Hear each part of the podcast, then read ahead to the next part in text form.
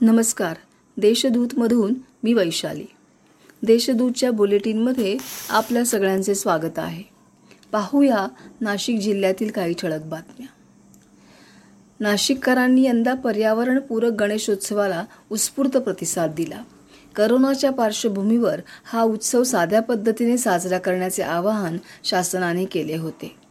नाशिककरांनी या आवाहनाला प्रतिसाद देत तब्बल एक लाखांपेक्षा जास्त मूर्ती महापालिकेला दान केल्या.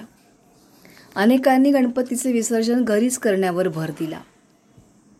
विभागीय आयुक्त राधाकृष्ण गमे यांनी विभागीय आयुक्त पदाचा कार्यभार स्वीकारला आहे. नाशिक विभागाचे काम नियोजनबद्ध पद्धतीने करण्यावर भर देणार असल्याचे त्यांनी माध्यमांशी बोलताना सांगितले. जिल्ह्यातील शेतकऱ्यांना आतापर्यंत एक हजार आठशे सात कोटींचे पीक कर्ज वाटप झाले आहे. कर्ज वाटपाचे उद्दिष्ट तीन हजार कोटींचे आहे. नाशिकचे पोलीस आयुक्त विश्वास नांगरे पाटील यांची बदली झाली असून त्यांच्या जागी दीपक पांडे यांची नेमणूक झाली आहे. नाशिकच्या पंचवटी बस आगाराने मोफत मूर्ती संकलन सेवा देणारा एस टी रथ शहरामध्ये फिरवला. ही सेवा मूर्तीदान करणाऱ्या भाविकांसाठी उपलब्ध करून देण्यात आली होती. नाशिककरांनी या रथसेवेला चांगलाच प्रतिसाद दिल्याचे एस टीच्या सूत्रांनी स्पष्ट केले.